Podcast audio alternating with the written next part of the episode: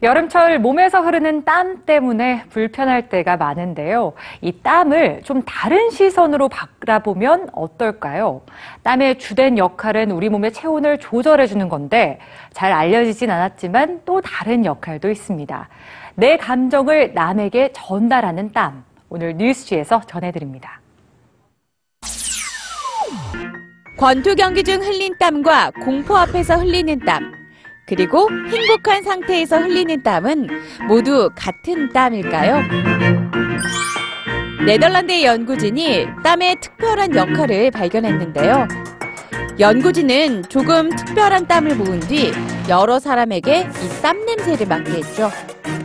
그런데 타인의 땀 냄새를 맡은 사람들의 반응이 한결같았습니다. 땀 냄새를 맡자마자 기분 좋은 표정을 지은 건데요. 사람들에게 미소를 선물한 누군가의 땀. 그 정체는 바로 행복을 느꼈던 사람들로부터 모은 땀이었습니다.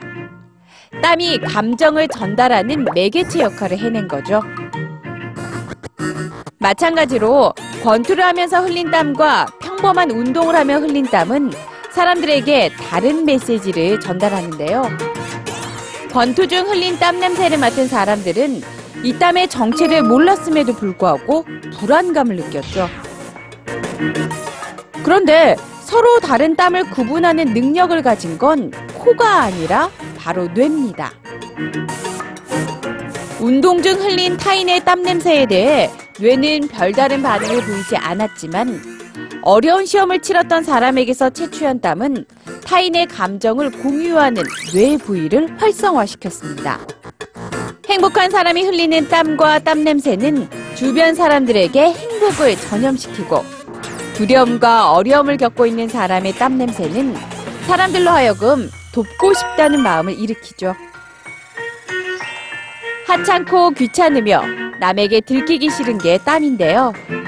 하지만 오늘 흘린 땀 덕분에 인간과 인간은 어제보다 더 단단하게 이어지고 있네요.